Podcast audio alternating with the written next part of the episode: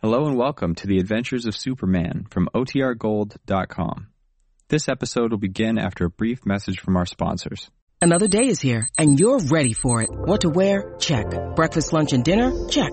Planning for what's next and how to save for it? That's where Bank of America can help.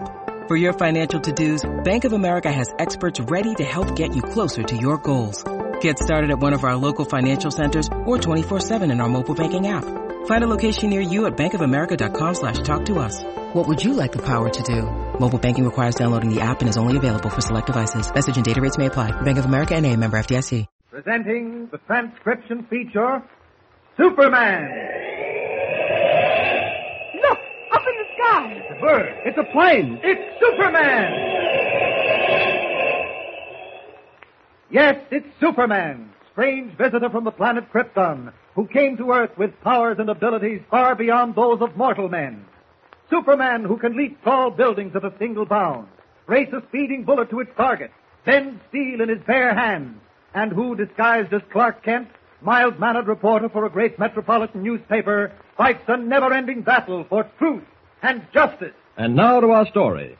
When we last saw Clark Kent, he and young Jimmy Olsen were aboard a small motor cruiser 10 miles offshore. The boat, somehow connected with the espionage activities of Dr. Deutsch and his ring of foreign agents, was being run by two men whom Kent overpowered and tied up in the stern compartment. At the moment, Kent and Jimmy are trying to reach the naval base over the boat's shortwave sending set, unaware that the two men have gotten loose and are about to set the boat on fire and make their escape in a dinghy. Listen.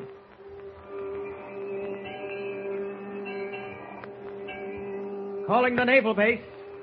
Calling the naval base. Come in, please. I guess it's not working. Those two guys said it was on the blink. Yeah, I'm afraid they were right, Jimmy. We're getting power, but I don't think our signal's going out. Well, might as well turn it off. No sense wasting battery. Now what, Mr. Kent? Are we going to run the boat into the naval base? I'm wondering, Jimmy. Those two birds we've got in the stern compartment said they only took orders from their boss. I'd like very much to find out who their boss is. Oh, Dr. Deutsch. He's the head of the espionage ring, isn't he? I don't think they were referring to Deutsch. I have a feeling there's one important member of this gang we haven't bumped into yet. I don't remember whether I told you or not, but Deutsch and Hans made good their escape from the naval base after we captured them on the Grayson submarine because of a forged order. oh, I remember that. Someone forged Commander Lee's name. That's right. Now that someone must have been at the naval base at the time, working hand in hand with Deutsch. Do you think maybe he's the boss those two guys meant? I wouldn't be a bit surprised. So it might be a good plan to just sit here and wait for the boss to show up. Well, what makes you think he'll do that, Mr. Kent? Gosh, we could be floating out here in the ocean for days. Well, now let's see if we can reason it out logically. This much we know. Volcano Island has the largest deposits of radium producing ore in the world. And Deutsch and his men are mining it as fast as they can. And he's been shipping the radium off the island, hidden in books. And that's how we got to this boat. In the radio control plane that was supposed to be carrying some of the books. Exactly. That plane we were in was supposed to be carrying radium to this boat. But why? Gee, I don't know. There must be a reason.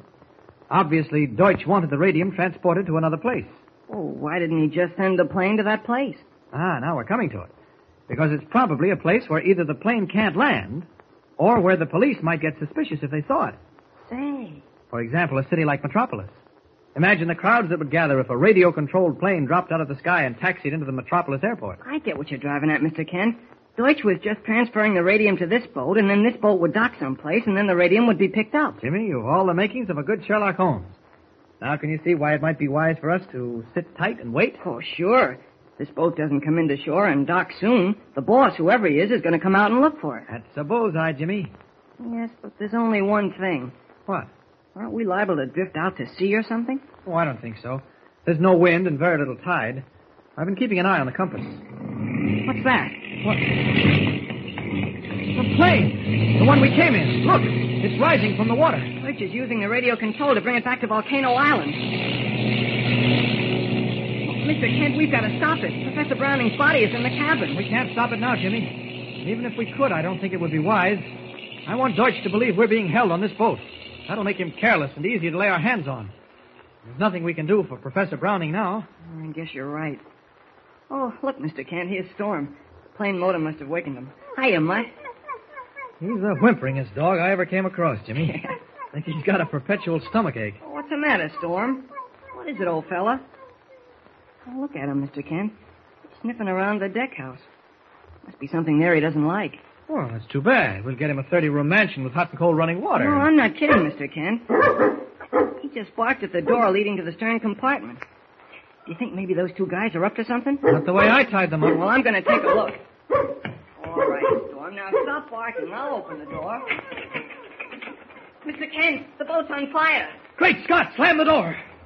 What do we do, Mr. Kent? What do we do? Don't lose your head now, Jimmy. But, but we're burning up ten miles from shore. Take Storm and go up to the front of the boat. I'll put the fire out. How? With an extinguisher. Now do as I say. Hurry. Did you see that fire? The whole cabin's in Don't flames. stand there discussing it with me. Take your dog and go up front and stay there until I come for you. Now go on. All right, but it looks bad. Come on, Storm. Just keep calm, Jimmy. We'll get out of this.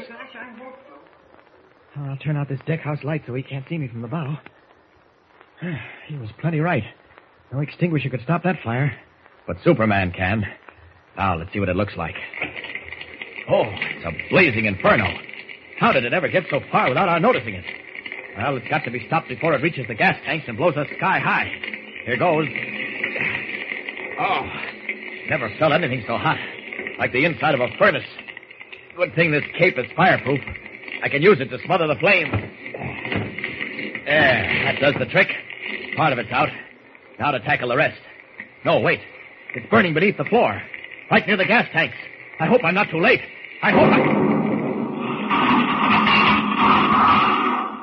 A tongue of flame leaping high into the darkness, a thunderous explosion, and the boat rises from the sea like a thing alive, hangs suspended for a moment, and then bursts into a thousand glowing fragments that drop back into the water, hissing like snakes. Uninjured even by the deadly force of the explosion, Superman swims through a white-hot pool of flaming gasoline, his keen eyes scanning the floating debris. His only thought, the safety of young Jimmy Olsen. Jimmy! Jimmy! Where are you, Jimmy? If he's lost, I'll never forgive myself. Jimmy! Jimmy! No human could live in this burning gas. There's only one slim chance. The explosion hurled him clear of the gasoline. Jimmy! Jimmy! Oh, for the first time since I've been on Earth, I'm helpless. I don't know what to do, where to look. Jimmy! Jimmy!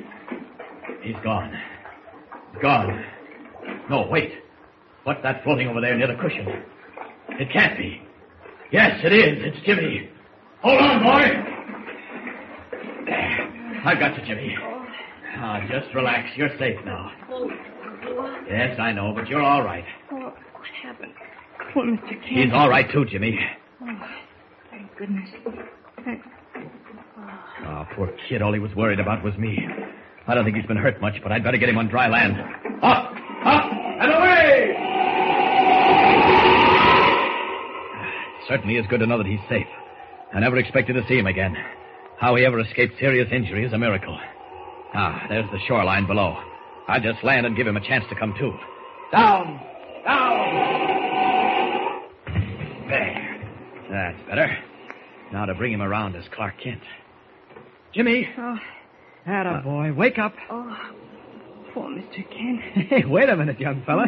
What do you mean, poor Mr. Kent? What makes you think I'm poor? That explosion. Mr. Kent was in the. Ex- oh, What's the matter, Jimmy? well, you, you didn't get exploded. What? Well, when the boat. You didn't. Oh, gosh, Mr. Kent, it, it blew up, but you whoa, oh, didn't. now, whoa, take it easy. You're talking Greek. Oh, Mr. Kent, I- I'm so glad to see you in one piece. Thanks, Jimmy. Oh, how'd you escape? When the boat exploded, you were right in the middle of it. I can't believe my eyes. I guess we were both born under lucky stars, Jimmy. How do you feel? A little groggy, but I'm okay. What happened? Why, Uh, the fire must have gotten to the gas tanks and they blew up. I found myself floating in the water right next to you. I remember now. Someone talked to me. It must have been you. Uh-huh. How did we get here on shore? Well, I swam in with you. You're not very heavy. I mean, you swam ten miles carrying me? Well, it didn't seem like ten miles. Gee, Mr. Kent, you're a superman. Ah, Just a poor imitation, Jim. And now the question is, where do we go from here? I haven't had a chance to look around to find out where we are. Say, you know something? What? Look at the shoreline of this cove. Doesn't it look familiar? Not to me. Look over there to my left. See that cliff that juts out into the water? Yes? What's on that cliff? A house. Oh, I know where we are.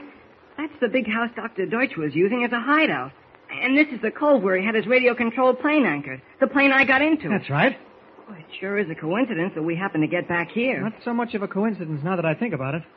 That boat was told to be 10 miles west of this cove. Well, now that we know where we are, I guess we better hike to the main road and thumb a ride into town. No sense sitting here. You think you can make it? Sure I can. Wait a minute. All right. Where's Storm? Your dog? I'm afraid he was lost, Jimmy. You mean out there in the ocean? I'm afraid so. Gosh, that makes me feel awful. He was an awful funny looking dog, Mr. Kent, but he was smart. He warned us about the fire. Yes, he did. Now, don't think about it, Jim. I'll get you another dog. What isn't that, Mr. Kent? It's Just that it doesn't seem fair. Storm wasn't much of a dog, but he never hurt anybody. He was a nice mutt. All he wanted was someone to pat him once in a while. I know, Jim. Now, shall we go now? We've got a long walk. All right. Wait. Hold it, Jimmy. What's the matter? Just saw the headlights of a car coming along the dirt road through the woods. It stopped. Get down behind this bush. Shh, do you think it's someone important? I don't know, but anyone coming down to this deserted cove at night deserves to be looked over. Maybe it's one of Deutsch's gang. Not so loud. Whoever it is is coming down to the shore. Now keep low. It's a man. Yeah. Yeah, and he's got something hidden in the bushes right at the water. What is it, Mr. Kent? Can't see it yet. He's dragging it out. It's a speedboat. Be quiet. Gosh, Mr. Kent, I'll bet he's the boss. And I'll bet he's going out to look for the big boat. I'm going to grab him, Jimmy. Now you stay here and don't make a sound. I'll crawl up on him and get him before he knows what's happened. Now don't move a muscle. Here I go. Who is the night prowler about to set out in a speedboat? Can Jimmy be right? Is he the boss? Clark Kent doesn't know it, but he's in for the surprise of his life. And so will you be when you listen in next time. Don't forget, tune in again for the next thrilling episode with Superman. Look, up in the sky. It's a bird. It's a plane. It's Superman. Superman is a copyrighted feature appearing in Action Comics magazine.